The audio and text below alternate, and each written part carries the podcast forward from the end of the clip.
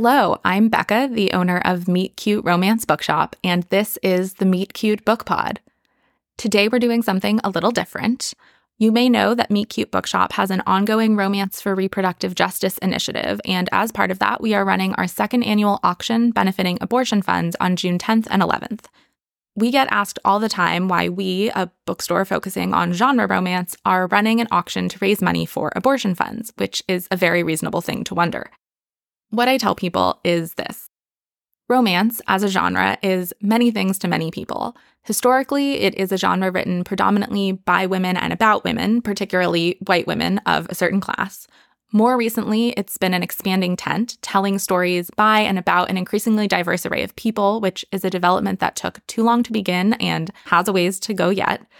But one thing that it has always been and continues to be for me is a place to find stories in which the main characters have or gain agency over their lives and their loves, and most relevant to this conversation, their bodies. The romance community at large, or Romancelandia, as a community, contains multitudes. But one thing we have excelled at is banding together around a cause, giving our time, energy, and resources to something that matters to us, or at least to a whole lot of us. There have been Romancelandia auctions to raise money for victims of natural disasters and support organizations fighting voter suppression. So last year, when the draft of the majority opinion in Dobbs v. Jackson leaked, I, one of the many ex lawyers in Romancelandia, channeled my fury into organizing the Romance for Reproductive Justice auction. I thought maybe we'd raise $10,000 and we raised 50. I would love to never have to run this auction again to be able to move on to finding ways to join different fights on different fronts. But unfortunately, reproductive rights are still under attack in the US. So we are back again with a second annual Romance for Reproductive Justice auction. Winning bids will again go to the National Network of Abortion Funds Collective Power Fund, which is a mouthful. Um, but the Collective Power Fund makes grants to local abortion funds that boost their cash on hand, giving them greater opportunities to provide support for things like the cost of an abortion, transportation to a clinic, childcare, lodging, and abortion doula support. Abortions are critical healthcare, life saving healthcare, and they should be accessible to everyone, not only to people who happen to live in the right places or have the means and flexibility to travel. I am furious about this and I want to find a way to do something. And I know other people feel the same way. I also used to work in the nonprofit world, and my experience there led me to believe that the best way to be involved in a fight where I have no real expertise, no firsthand knowledge of the on the ground reality, is to support the people who do. Folks are organizing, have been organizing around reproductive justice issues and specifically around abortion access for a long time. What they need from us, other than our votes and our voices, is honestly some cold hard cash. This auction is the best way that I can think of to get them some. So, as part of the run up to the Romance for Reproductive Justice auction, this episode won't be a chat with an author, an editor, an artist, but instead with two lawyers and one doctor who are currently in the reproductive rights trenches talking about their work and why abortion funds are more important than ever. I also feel like I've invented a fun little riddle because even though I'm chatting with two lawyers and one doctor, I only have two guests today. How is that possible? Here's a little bit about them. Alison Tanner is Senior Litigation Counsel for Reproductive Rights and Health at the National Women's Law Center. She focuses on litigation to promote health equity and access to reproductive health care. Before joining NWLC, Alison was a staff law clerk with the U.S. Court of Appeals for the Seventh Circuit. Previously, she was the Steven Gey Constitutional Litigation Fellow at Americans United for Separation of Church and State. Alison graduated magna cum laude from the Georgetown University Law Center, where I also went, and we have mutual friends. Small world. Kimi Chernoby is counsel for reproductive rights and health at the National Women's Law Center. She is also a clinical instructor of emergency medicine at the GW School of Medicine and Health Sciences. Kimi was the first graduate of the University of Florida's MD-JD program and previously served as a health policy fellow for the Senate Committee on Health, Education, Labor, and Pensions. As a resident physician in Indiana, she helped pregnant minors obtain the right to consent to their own medical care, including postpartum contraception. Her work focuses on increasing access to contraception at the state and federal level, specifically using clinical experience to advance policies that center the needs of patients. Also, her sister works in publishing as a romance editor. And now that we've solved the riddle and you're feeling significantly worse about your own personal accomplishments, through the magic of podcasting, here's my conversation with Alison Tanner and Kimi Chernoby.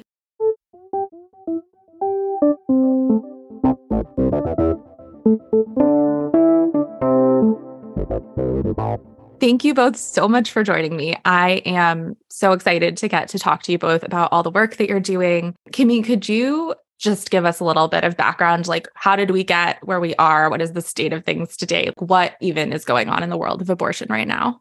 Yeah. So prior to last year, we had a constitutionally protected right to abortion that was first recognized in Roe v. Wade. And there were lawsuits after that. There were Supreme Court cases after that that reaffirmed that. And so that meant that whatever state you lived in, you still had a right to abortion because the federal constitution said so. And interestingly, that right actually stems from a prior case that recognized the right to birth control. And that case was called Griswold. So what happened last year was that there was a state that passed an abortion ban that was at 15 weeks, and that was not in compliance with the holding under Roe, right? So under Roe, you had a right to abortion up to the point of viability, and now the state is passing an abortion ban prior to viability, and so that would violate your constitutional right. And so that means that that went to the Supreme Court and gave the Supreme Court the opportunity to revisit their prior opinion in Roe. And normally the Supreme Court will respect its prior decisions, but in this case, they decided to revisit their opinion and said, you know, we got it wrong. And actually, we think that this right to privacy does not include the right to abortion. And if there's not a right at the federal level, then that means that it goes back to states and states can decide what they want as it relates to the right to abortion. And so that's why ever since the Dobbs decision in June of 2022, you've seen the proliferation of state abortion bans and bans that differ state by state. So basically, every state now has control over its own abortion rights or lack thereof. And so every person in the United States doesn't have the same right to access abortion care. It depends on where you live. Yeah. And some states have done great things like codify the right to abortion in their own state constitution. So they've said, well, if the federal government isn't going to protect it, then we're going to protect it. But unfortunately, that is far and few between. And what we've seen more often is that states are taking the opportunity to ban access to abortion. And I'll jump in here to say that, you know, even before this, the Supreme Court's decision in Dobbs, where you live did have a big impact on how you could access abortion care. Things like whether there was an abortion provider near you or whether or you could get there and whether you could get child's care, whether, you know, all of these factors lined up, whether there was Medicaid coverage in your state for abortion or not. All of those things would impact someone's access to care. But what we are seeing now is just the hurdles are becoming that much bigger, that much more insurmountable. And before Dobbs, there was at least one abortion provider in every single state, but now we are seeing multiple states where there is literally no one able to provide abortion care except in perhaps the most limited of circumstances. One of the things that I have read in the news is happening, and Alison, I think you have some more firsthand experience with this, is that in states where abortion is not legal, people who are having miscarriages or otherwise need emergency abortion care are having really terrifying experiences accessing life saving medical treatment.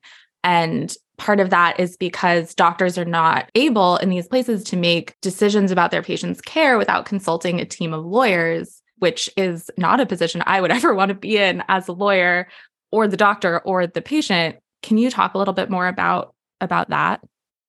Yeah, this is, you know, the problem with banning a medical procedure even when uh, lawmakers try to create exceptions, it is simply impossible to create exceptions that will come up with every circumstance in which someone will need to access abortion care um, in an emergency situation.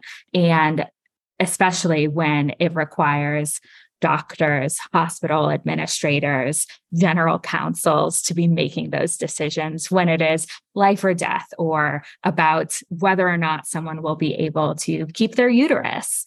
Um, and so that is what we've been seeing, uh, what I'm sure many of your listeners have been seeing as well in the news all over the country. And we actually have been representing um, someone who is denied emergency abortion care uh, by two hospitals. Her name is Mylissa Farmer. And at the time, she was living in Missouri. And she was about 18 weeks into her pregnancy when she, her water broke. She experienced uh, what's called PPROM, um, pre-viable, preterm. Um, actually, Kimi, the doctor, why don't you help me out with what the rest of the prom means? yeah, she had preterm premature rupture of membranes. Thank you. Those membranes. Yes. Um, and so that means that she um, she lost her pregnancy, but she hadn't completed the miscarriage um, and her cervix was still dilated. I am just a fake doctor here.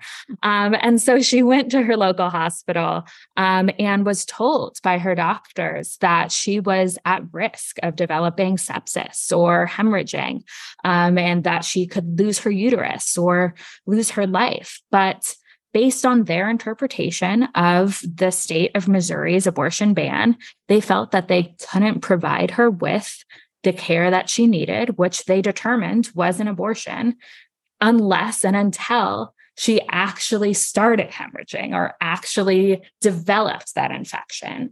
And her doctors told her, you should leave the state that's basically what they advised her to do.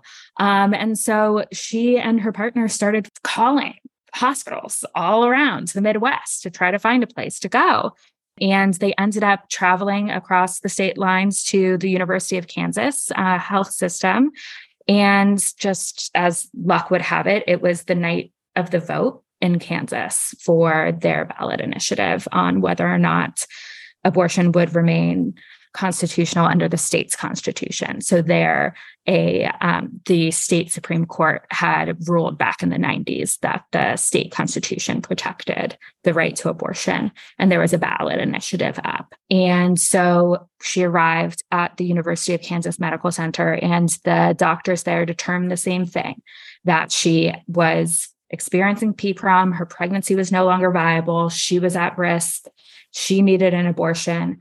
And they again refused, this time saying that it was just too politically hot to provide the care that she needed. And so, devastated, faced again with um, knowing that her life was at risk and that no one would help her.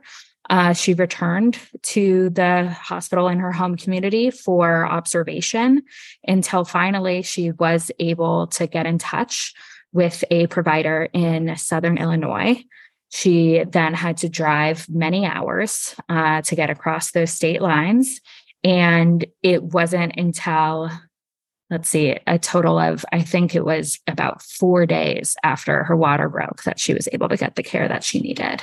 And, you know, I just want to emphasize that not only was that experience incredibly traumatic for her, um, you know, knowing that her life was at risk and having lost her daughter as well, um, during that, but also it was completely devastating financially um, for her and her boyfriend. Her boyfriend lost his job because of the amount of time he had to take off work to um, come with her to and from the various hospitals that refused to treat her.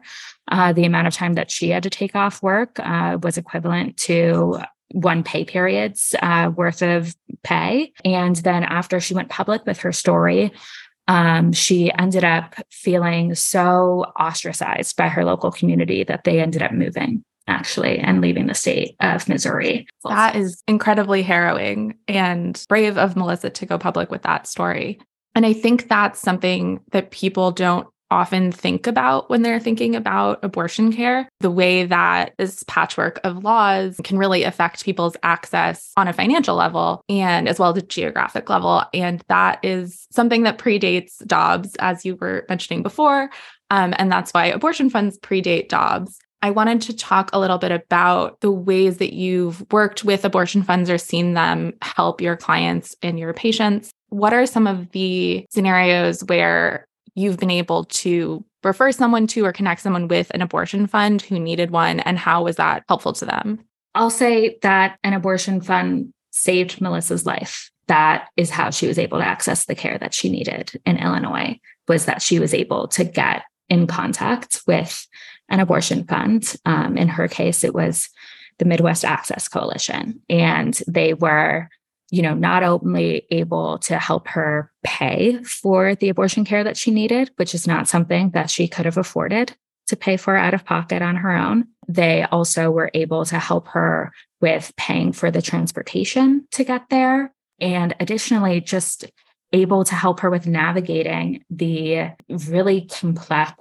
healthcare system that now exists, uh, figuring out where you can get the care, who provides care up to a certain gestational limit, and who has availability when, and helping you know communicate directly with doctors about someone's status and the emergent nature of their health needs. And so the work that many abortion funds are doing and you know I'll just shout out in particular the ones in the Midwest, um, Midwest Access Coalition, also the Chicago Abortion Access Fund has set up a really amazing um, coalition with um, the hospitals in Chicago to facilitate um, hospital based abortion care.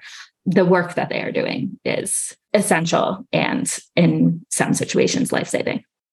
That's such an additionally important point, which is that they are local knowledge bases because especially in a time when everything is changing so quickly and differs so dramatically from state to state and even county to county for somebody trying to navigate that who isn't an expert in abortion care they just need medical attention. It's an abortion fund can also be sort of the holder of this knowledge.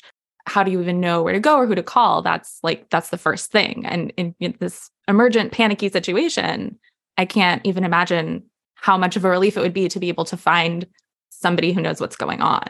And then, Kimi, I know you, in your free time when you're not being a lawyer, um, you are also a doctor because medical school is like a fun hobby that some people do. So you have experience with this and with referring not only clients, but patients to abortion funds. Can you talk a little bit about how you've seen that working on the on the ground? Yeah, so I'm an emergency medicine physician. And one of my favorite things about the ED is that there's this law called EMTALA, which says that we will take care of any patients any time of day with any complaint, regardless of their ability to pay. But that's not true of medical care outside of the emergency department. And so it becomes really hard when you're referring patients out. And so it's not an uncommon story. You know, I have a patient who comes in for abdominal pain, nausea, and vomiting, and I make a diagnosis of a pregnancy that was unexpected. And they tell me, like, I don't want to be pregnant and I want an abortion, but I can't afford an abortion. Like, what am I going to do?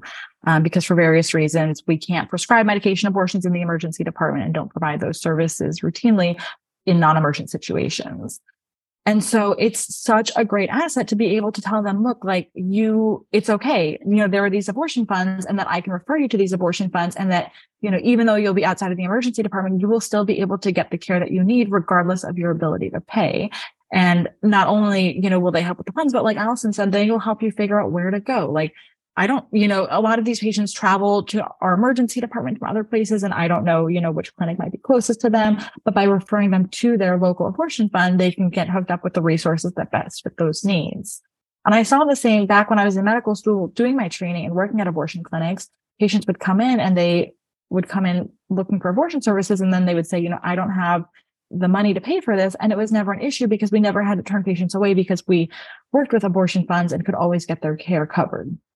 I can only imagine. I used to do immigration law, which is unrelated, except that it's one of those things where like you have an expertise, right? Like you're a lawyer, you're a doctor, and the people you're working with have lots of needs that are not things that you can directly help with. So to be able to refer someone out to have that resource, not only as a person needing abortion care, but as a doctor, as a lawyer, what an amazing resource to be able to connect people with so that you're not leaving your clients or your patients in a really untenable situation. Yeah, 100%.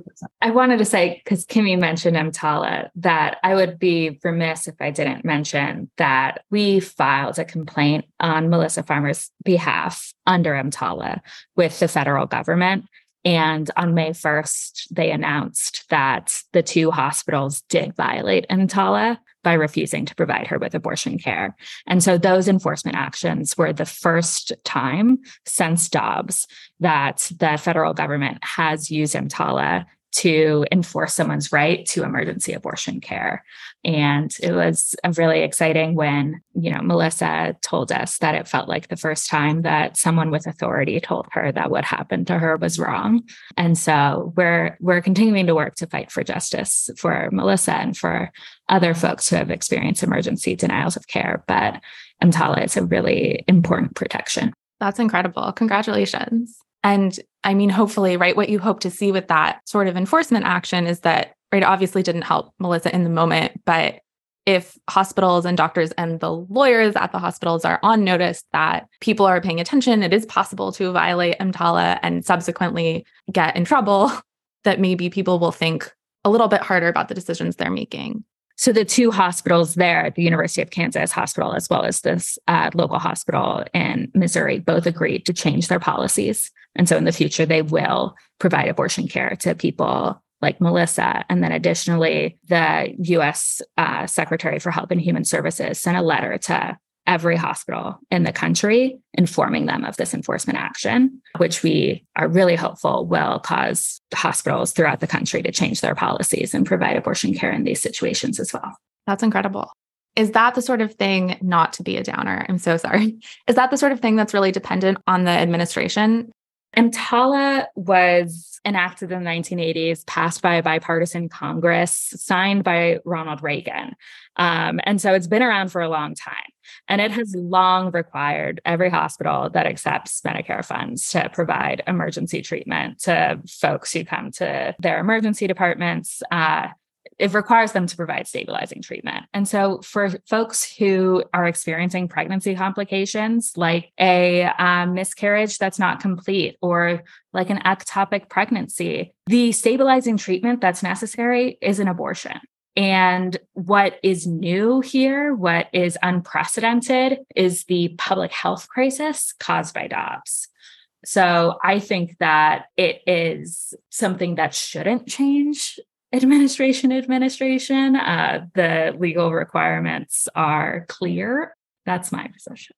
Kimi, in addition to being a doctor, you're a lawyer, and your litigation portfolio focuses on birth control, which, you know, reading news reports around the Dobbs decision last year and just sort of ongoing, there's been a lot of conversation about what is next on the agenda of the people and organizations who, for decades, have been trying and trying to get the federal right to abortion overturned. And one of those things is birth control. So, can you talk a little bit about what's happening on the legal side right now and what people are sort of gearing up for and preparing for going forward?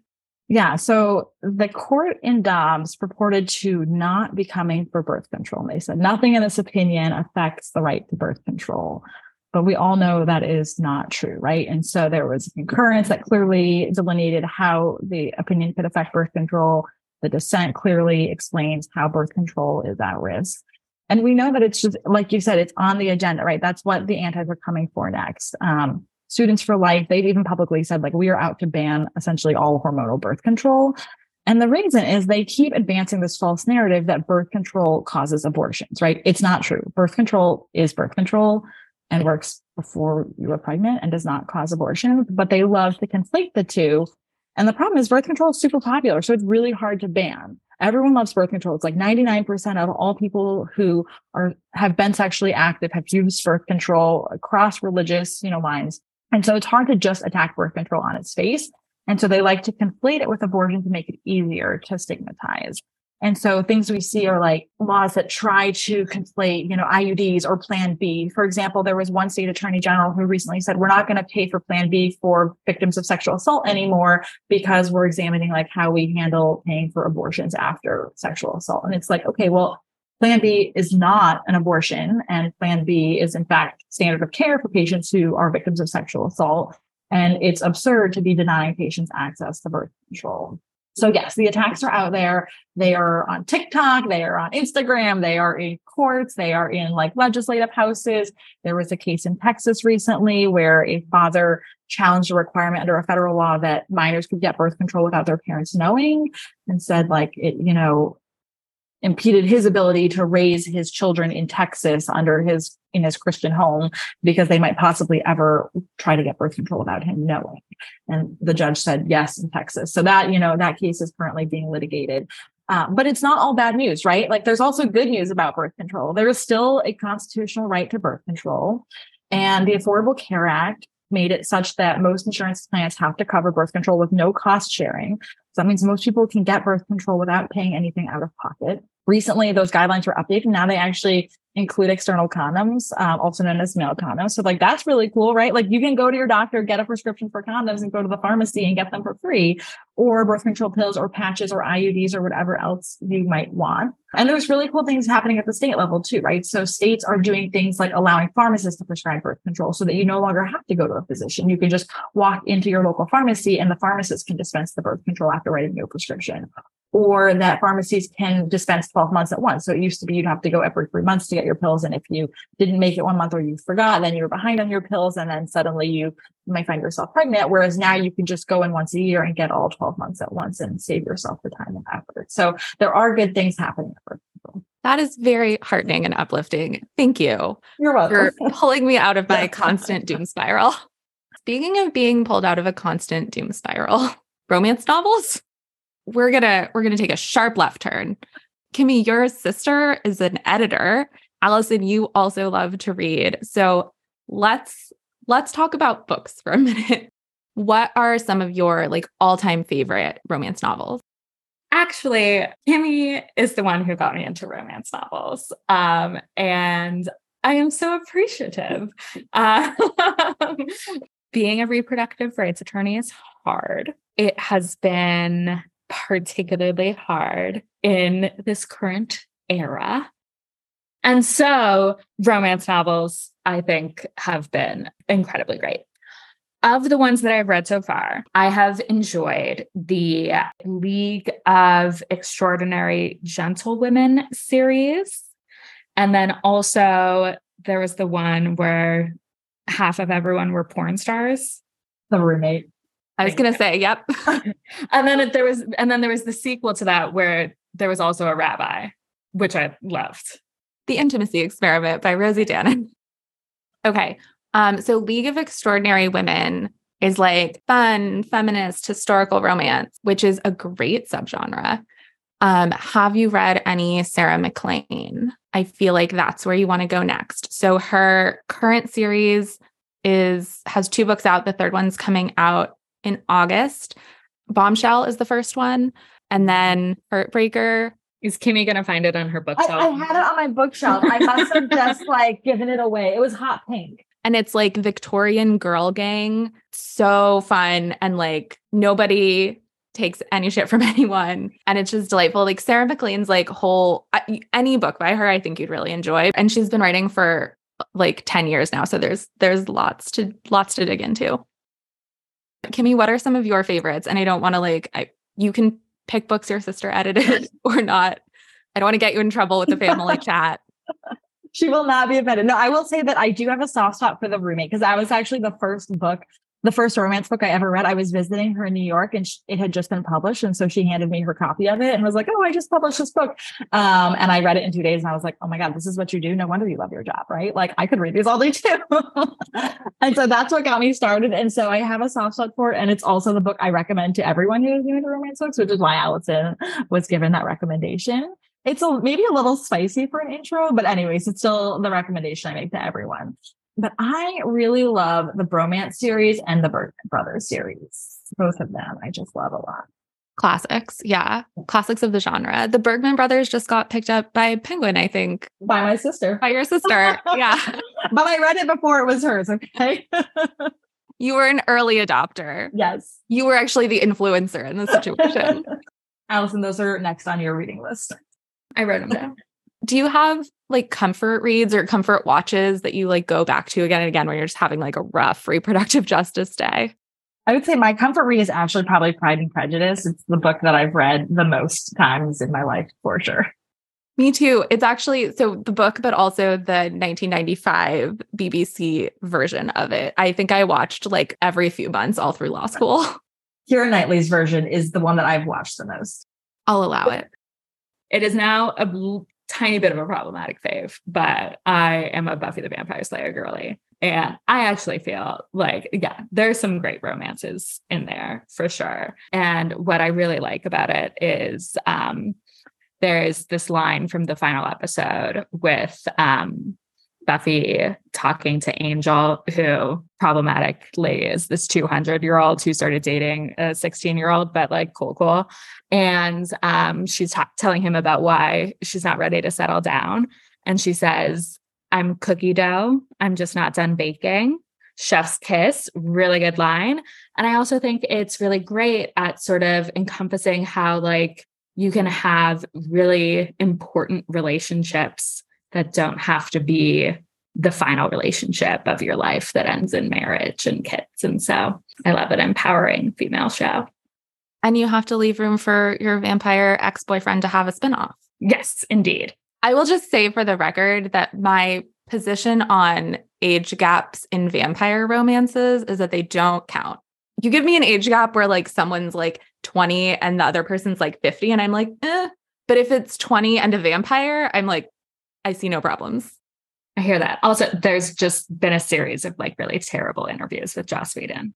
Yeah. yeah, no, he is a problematic fave. I fully forgot that he did Buffy. I just, I think I've just like blocked him out of my mental space. Unfortunately, I have a Joss Whedon related tattoo, so I cannot. Wait, but okay, have you watched Firefly? That is what my tattoo is from. Yeah. Okay, there is a book that you should read that we stock in our like romance adjacent section, but it's like Chef's Kiss. Long Way to a Small Angry Planet by Becky Chambers. Just writing that down. You're going to really like that one, I think. Kimi, are you looking for any books in particular or like a read alike for something that you love? Yeah. I mean, I was going to say, so I just finished Happy Place, which was good. Um, I will say it has what we did not talk about birth control in romance novels, but it's such a huge thing. Um, and it had one of my favorite birth control in romance tropes, which is the I need condoms. I don't have condoms. I'm gonna like pine for you while I go find condoms. I love that. Um, also, shout out to safe sex because STI rates are on the rise. Syphilis is the highest it's been in 70 years. And I hate when they're just like, oh, I conveniently got tested last week and I'm on the pill. And I'm like, okay, but like, that's not real life. Anyways, so shout out to Happy Place for the condoms, but could use something probably like a little more spicy for my next read. Okay. Spicy and like we want to live in the world of contemporary romance. I mean, whatever. So there's a new book called The Nanny. Oh, you know, I was about to listen to that next, and it sounds like I should definitely listen to that next. Yeah, I I feel like that's probably for you. It's very spicy. It's contemporary. It's fun. Um, also set in San Diego, so like people love like a set in San Diego book. So that's that's probably okay. where you want to go. I'm going to start it today. I'm very excited. I look. Thank you so much for all the work that you're doing I could not hack it as a public interest attorney. So I have so much respect for the fact that you are both still doing this work. And I really hope that romance novels are giving you like a nice mental break so that you are taking care of yourselves. Please let me know if I can ever be of any assistance with a recommendation. It would be my pleasure. Thank you. This was so fun. It was fun.